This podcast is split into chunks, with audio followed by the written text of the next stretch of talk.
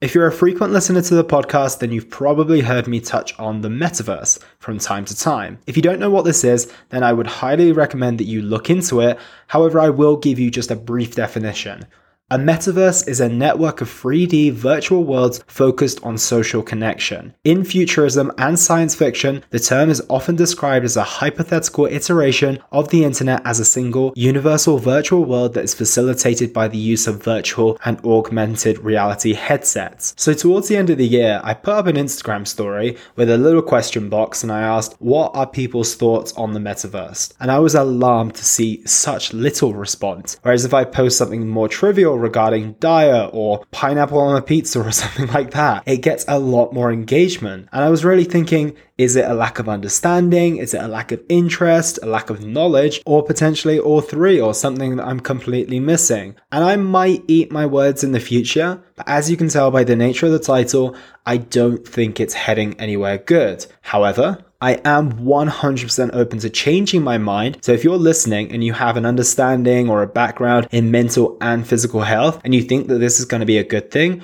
please, please reach out as I'd love to have an intellectual discussion about this on the podcast as I am struggling to see the upside. But honestly, I am super open for the discussion. So if that is you, please reach out. I think it would be great to talk about the potential upsides if there are any. So with that being said, let's get into the reasons why I don't think it's a good idea, why I think we should all be skeptical and what you can do about it as well. And as always, I've told you guys before, I don't want you to think in absolutes. And I also don't want you to take my opinion for gospel. So think about what I'm saying here and determine whether you genuinely agree with it or not. Go away and have a think about some of the things I say today and determine whether these things seem true to you, whether you want to question them a little bit. But the most important thing is that you come to your own well informed opinion. And the main reason why I want to do this is because of I'm only being sold the upsides at the moment. I don't think enough attention is being placed on the fact that this might not be a good idea for our mental or physical health. So, number one,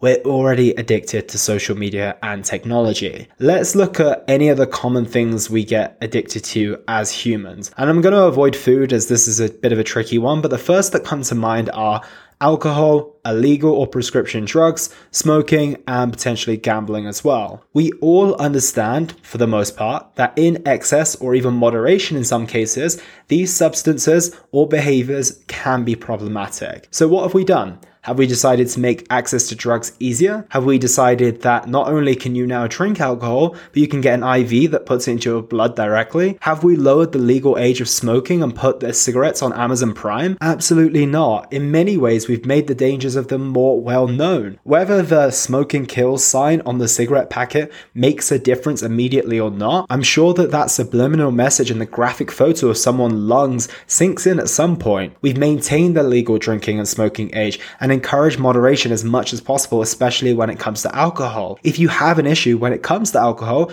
you know it's wise to start going to AA meetings or rehab, and the same goes for drugs and gambling. This shows me that when we know something could be a problem in excess, we don't make it easier to access. We uphold restrictions, we create spaces for those who have issues with these certain things, and where social media or technology ranks on this addiction scale is quite hard to say. When it comes to smoking, drugs, and alcohol, they have physiological impacts as well as psychological. When it comes to gambling, that has a real life impact on your bank balance. But due to the fact that most of the conditions that come from social media and technology are psychological and is a little harder to see, it's quite hard to gauge. And with that being said, the metaverse is literally doing the opposite. We're taking this from being in our hands and having to proactively enter the technological world to it being our entire world, to us living in it. If we're having an issue with any other substance or behavior, the solution isn't to exacerbate it. It isn't to make the substance or behavior even more addictive,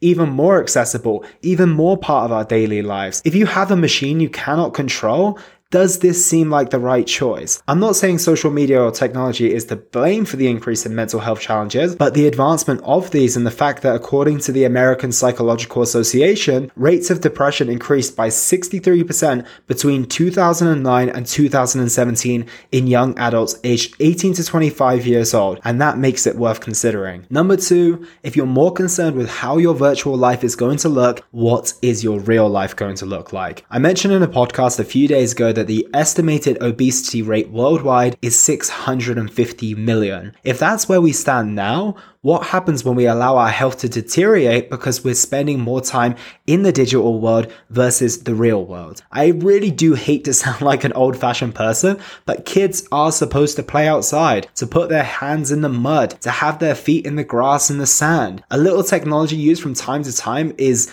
definitely acceptable. And in fact, I believe it's necessary for the world that we live in. But what happens when these things become even more addictive? Playing a PlayStation when I was younger was pretty damn addictive. Now imagine it's even more addictive and in some ways so realistic that it seems perhaps even better than the real world that you're living in. Where's my motivation to go outside when I can put my headset on? Where's the motivation for parents to send their kids outside when surely it's safer to have them at home rather than in the streets? What happens when this becomes the norm because of all of their friends are playing on it as well. And you may think that it sounds a little bit unrealistic. That surely won't happen. But if I asked you, how many kids right now sit with an iPhone or iPad in front of them these days? And if I asked you for a percentage, what do you think that would be?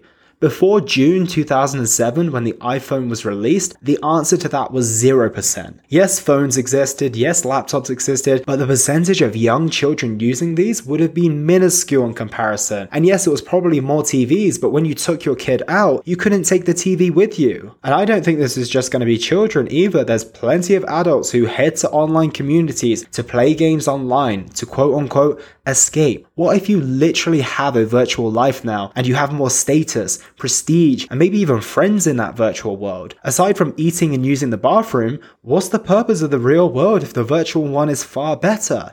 And what will that lead to? Neglect of one's body, neglect of the environment, neglect to do things in the real world, and that is not good for anyone's physical or mental health. Number three, the paradox of connection. We are more connected than we've ever been.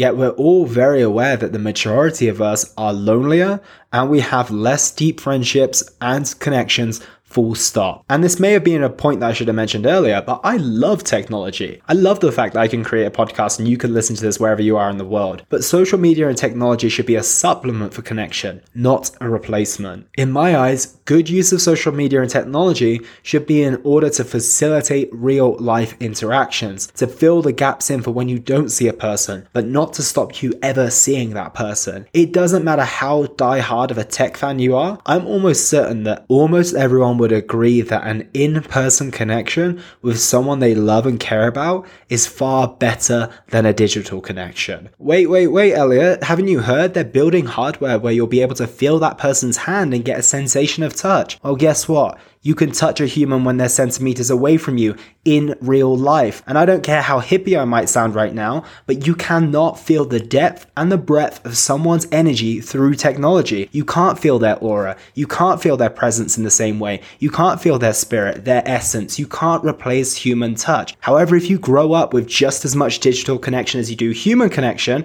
or even less human connection than you do digital, the scary part of this is that you might actually feel more awkward in person because you're not used to it. And dare I say it, it might even feel less natural. And as humans, we're adaptable and sometimes we're quite lazy. We want to conserve energy and resources. And I do fear that the narrative will become, you know what, why don't we save time driving to meet each other and just meet each other in the metaverse? It's cheaper not to take a flight home for Christmas. How about we just do it in the metaverse? And I'm aware that this may bring us closer if we're on different sides of the world, but once again, it can't be a replacement. Ooh, that got deep. And I'm going to leave you those points. And once again, I'd love to hear your thoughts as I think it's a fascinating subject. And as mentioned, I really want you to develop your own opinion and thought process on this. And if anyone still wants to argue for the metaverse, please let me know. I'd love to bring you on the show. Take care, team, and I'll speak with you all tomorrow. And that was the Simply Fit podcast. I hope you gained a huge amount of value from today's episode. I feel inspired to improve your health and well being be sure to search for Simply Fit in Apple Podcasts, Google Podcasts, and Spotify, or anywhere else you get your podcast from. And go ahead and subscribe so you don't miss any future episodes. Also, if you like the episode, please don't forget to give it a 5 star rating. I'd love to hear your feedback or any questions you have. So reach out to me on social media. You'll find me on Facebook and Instagram at Elliot Hasoon. Thank you so much for listening, and I look forward to talking with you all on the next one.